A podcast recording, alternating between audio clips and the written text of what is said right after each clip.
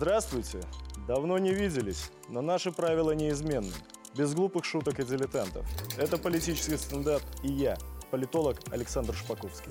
К сожалению, в мире сейчас все меньше места радостным эмоциям. Перманентное состояние войны стало новой реальностью. Крупные политические фигуры легкомысленно манкируют вопросами глобальной безопасности.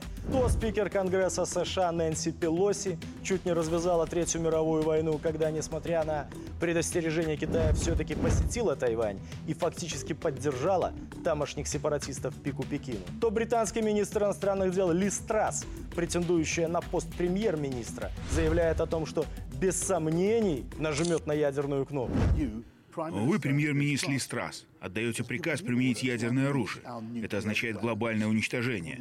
Я не буду спрашивать, нажмете ли вы на кнопку, потому что я уверен, что вы скажете «да». Но если бы я оказался в такой ситуации, мне было бы физически не по себе. Как вы чувствуете себя при этой мысли? Я думаю, что это важная обязанность премьер-министра. Я готова сделать это. Так и хочется задать вопрос, господа, вы кем себя возомнили? Почему с такой легкостью готовы пожертвовать жизнями миллиардов людей на планете ради собственных амбиций? Кто вас уполномочил? Ответ очевиден. Никто. Глобальная элита, вернее, элитка, заигралась. Грязные политические технологии прикрывают грязные помыслы, когда постоянное извлечение прибыли становится самоцелью. Десятки тысяч погибших в конфликте на территории Украины стали ритуальным жертвоприношением Малоху, американского военно-промышленного комплекса, акции которого растут пропорционально инфляции в западных странах. Не зря в народе говорят, кому война, а кому мать родна. Причем, когда мы говорим о войне, речь идет не только о боевых действиях. Важнейшим театром противостояния стало информационное поле.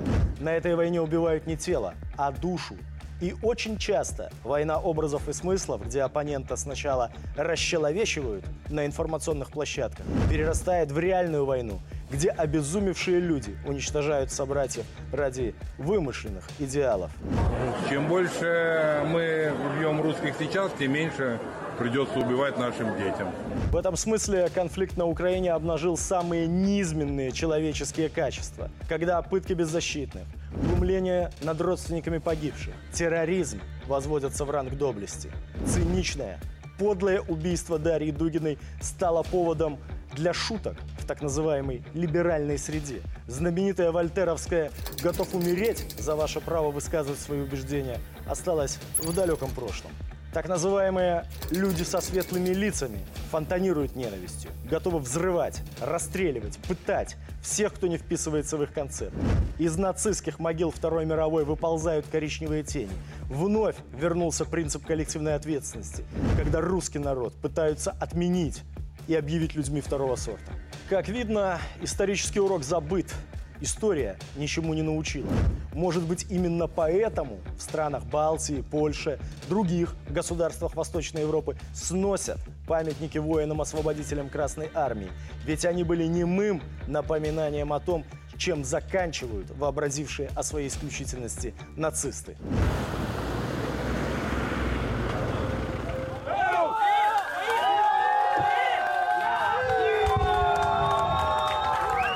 На фоне этого глобального умопомрачения Беларусь остается государством благоразумия и здравого смысла. Все возможное делается ради того, чтобы пространство войны не распространилось на нашу страну. Главная битва Лукашенко – это битва за урожай. При этом верим, что новый Нюрнберг над поджигателями войны неизбежен. Человечество либо потерпит катастрофу, либо вернется к нормальности. Мы остаемся оптимистами. Это был политический стендап и я, политолог Александр Шпаковский. Предупреждал, что будет не смешно, но есть о чем задуматься.